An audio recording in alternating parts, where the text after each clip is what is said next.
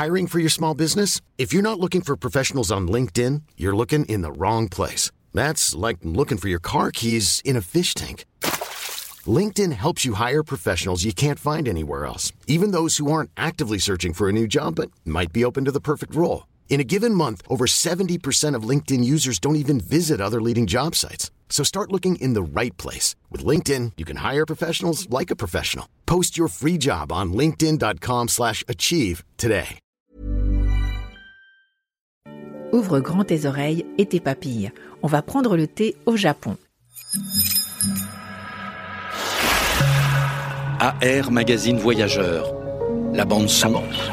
Un aller-retour du papier à l'oreille. Des bonus, des rencontres, des reportages. Un regard libre sur le voyage. C'est nous Bienvenue à toi, je suis Sandrine Mercier, rédactrice en chef de AR, magazine voyageur, et aujourd'hui je t'emmène au Japon en passant faire un crochet à Paris chez Toul et Bruno Morandi.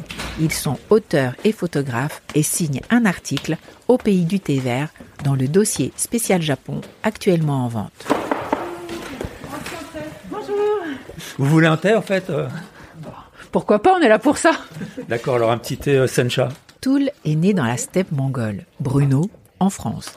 Mais depuis 20 ans qu'ils se sont trouvés, ces deux-là, ils voyagent et travaillent ensemble. Leur dernier livre est La route du thé, paru chez Ozoni.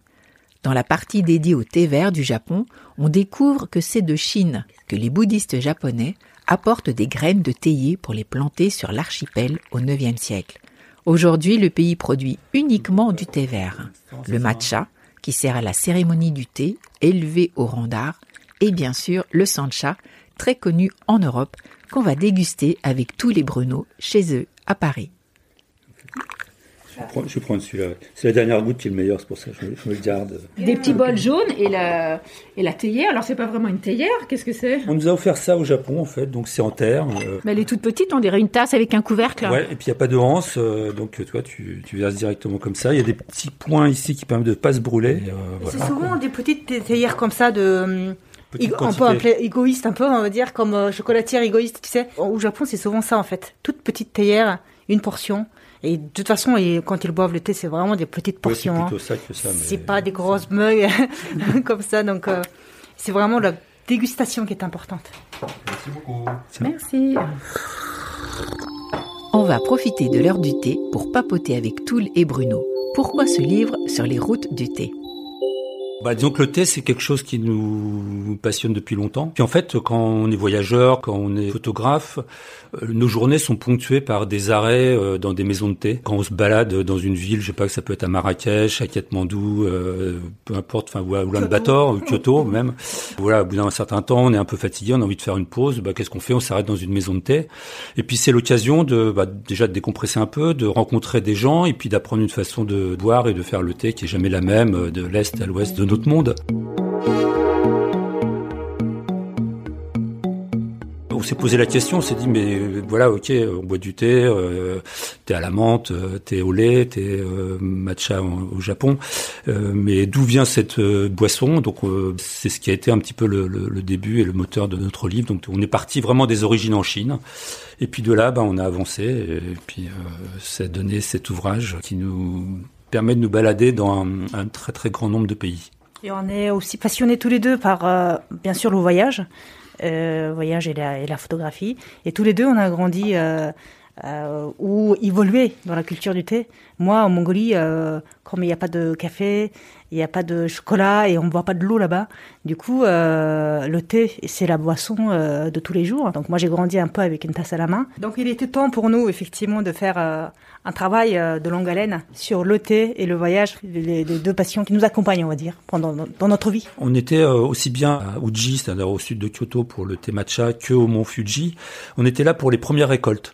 Et pour les Japonais, c'est un moment festif hein, et très important parce que c'est également euh, des feuilles qui n'ont pas été cueillies depuis l'automne, en fait, fin de l'automne.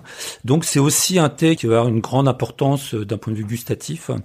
Et puis la cérémonie qui a lieu dans ces endroits-là pour la première récolte donne lieu à des voilà les femmes viennent habillées en kimono et c'est un peu une représentation de la façon dont on procédait euh, voilà auparavant pour pour cueillir le thé.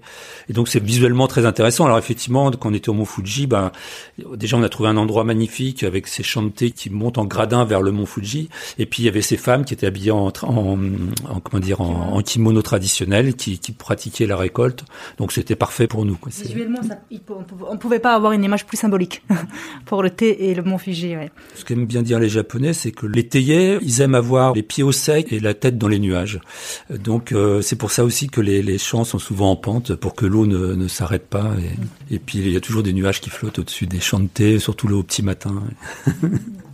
Pour un photographe, les, les thé sont également des formes d'art parce qu'en fait, je sais pas comment ils font, mais ils ont une façon d'épouser les formes des collines, des arrondis, et puis la façon dont ils coupent les théiers euh, c'est vraiment des champs qui sont qui sont très très graphiques. En fait, le jardin japonais, on le retrouve également dans la façon de cultiver l'arbre. Le, plaisir, c'est de la photo euh, dans notre travail sur le thé au Japon, c'est peut-être l'aspect intemporel c'est qu'en fait, je pense que si on avait eu un appareil photo au XVIIIe siècle, euh, je pense que les photos qu'on aurait ramenées auraient été à peu près les mêmes, parce qu'en fait, euh, bah déjà tout l'aspect graphique des champs, comme je disais auparavant, et ensuite la cérémonie du thé, euh, on a l'impression que c'est, enfin, que c'est complètement intemporel. Ce qu'on a découvert, qu'on a vu nulle part ailleurs dans notre route d'été, c'est le fait qu'il qui recouvrent les champs de thé avec des toiles. Ils le font à peu près trois semaines avant la récolte. Et en fait, c'est pour que les rayons du soleil ne, pénètrent plus sur les feuilles. Et apparemment, ça serait pour euh, conserver la chlorophylle et les tanins du, thé. Donc c'est ce qui permet peut-être de faire ce thé, euh, d'avoir ce goût particulier du gyokuro, parce que c'est le gyokuro qui est recouvert comme ça, et le matcha également. C'est une technique euh, très très spécifique au Japon. Enfin, en tout cas, nous, on l'a pas vu dans d'autres dans d'autres pays. Et puis bien sûr, ce qui est intéressant, enfin, ce qui est assez surprenant aussi par rapport à tous les autres thés qu'on a pu boire et voir euh, à travers le monde, c'est le matcha. Euh, une fois qu'il est séché, il est complètement broyé par une meule, et donc quand on boit un matcha, on boit et on mange l'ensemble du thé en fait. Et apparemment, il y a beaucoup de vertus qui passent à travers cette façon de boire le matcha. Là où on était également surpris, c'est qu'après avoir fait une dégustation d'un gyokuro chez un producteur, puisqu'en fait on boit trois fois, le, on met trois fois de l'eau, donc euh, voilà, on a le droit à trois tasses avec le même thé. Et à la fin, en fait, le producteur a pris les feuilles de thé qui étaient donc toutes vertes avec l'eau chaude, il nous a mis ça chacun dans une petite assiette et euh, il nous a mis un peu de fleur de sel et avec des baguettes, on a mangé les feuilles de thé qui étaient déjà infusées trois fois. Et en fait, pour ce thé-là, qui est aussi un thé de grande qualité, on mange les, les feuilles de ce thé. La notion même d'ingérer toutes les feuilles du thé est née euh, justement en Chine, pardon, il y a à peu près 1000 ans, sous la dynastie Song, parce que il y a des vertus thérapeutiques. Euh, ça peut rendre même immortel, il paraît.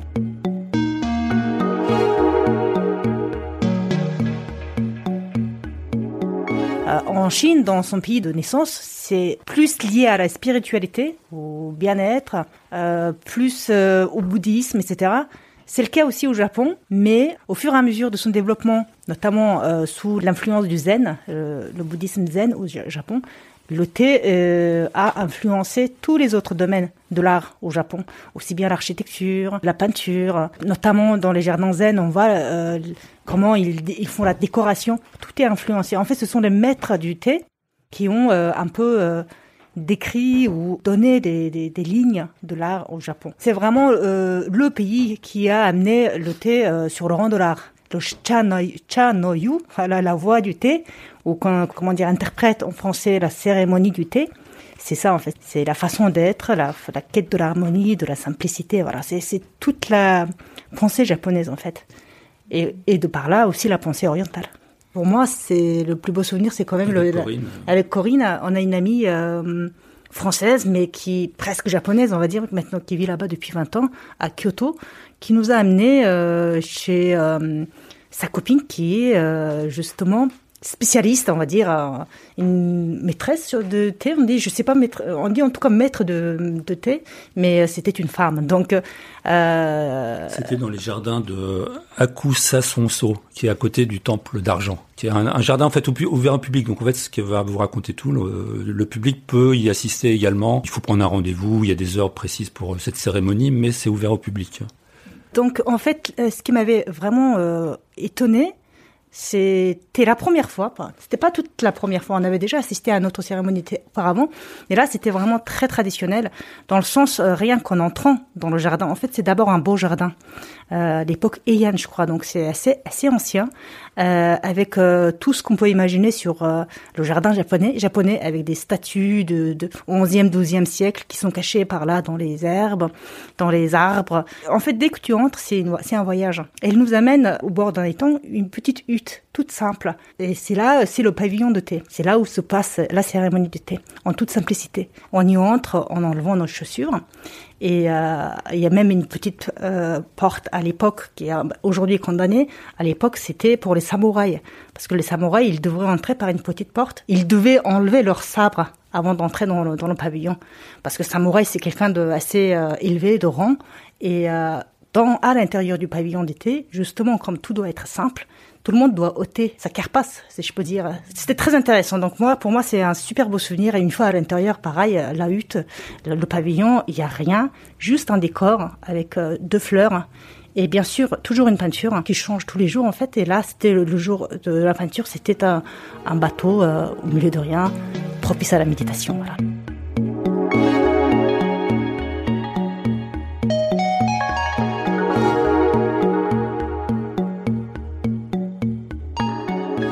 S'est attaché justement au, à, à, photographier et à, enquêter sur le, les objets euh, du thé, parce qu'en fait, quand il y a une cérémonie, les gens qui pratiquent le matcha connaissent, il y a une espèce de petit fouet qui s'appelle un chazen. C'est un morceau de bambou qui est effiloché à la main et enfin, tout est fait vraiment minutieusement par des artisans qui sont presque des artistes. Euh, donc, on a été rencontrer une personne qui fabrique ce chazen, donc qui sert à fouetter le matcha. On a été rencontrer un artisan aussi qui, qui fabrique la petite cuillère euh, qui s'appelle Chasaku, c'est ça Chasaku. Donc une petite cuillère en bambou courbé qui permet de, de doser euh, le, le, thé matcha, donc toujours pour les cérémonies du thé. Et puis on, on a également été euh, à, à, dans un endroit qui s'appelle Toko, Tokoname, ça, Tokoname. qui est un endroit réputé pour les, la fabrication des théières, parce qu'il y a une terre assez, enfin une très bonne terre dans cette région, et il y a beaucoup de potiers qui sont installés là. Donc on a été également rencontrer un artisan qui fabrique des théières Kyosu, donc c'est une théière presque comme celle que, dans laquelle on a bu le thé tout à l'heure, à part qu'il y a un manche latéral euh, qui permet de servir. Mais c'est pareil, c'est une théière qui a une très petite contenance parce que voilà le thé, comme disait tout tout à l'heure, euh, au Japon on le boit jamais dans des mugs, mais c'est toujours des petites quantités, un peu comme l'espresso stretto italien. voilà. Exactement, donc, ça se déguste. Merci. Merci à Toul et Bruno Morandi pour le thé. On repassera, c'est sûr. Leur dernier livre, La route du thé, paru chez Ozoni. Et pour découvrir l'article au complet sur ce voyage au pays du thé vert, il y a le numéro 57 de l'hiver actuellement en vente avec la couve sur le Japon. Sinon, on retrouve AR, magazine voyageur, sur ar-mag.fr, Instagram, Twitter, Facebook et dans les kiosques bien sûr. À bientôt pour de nouvelles aventures.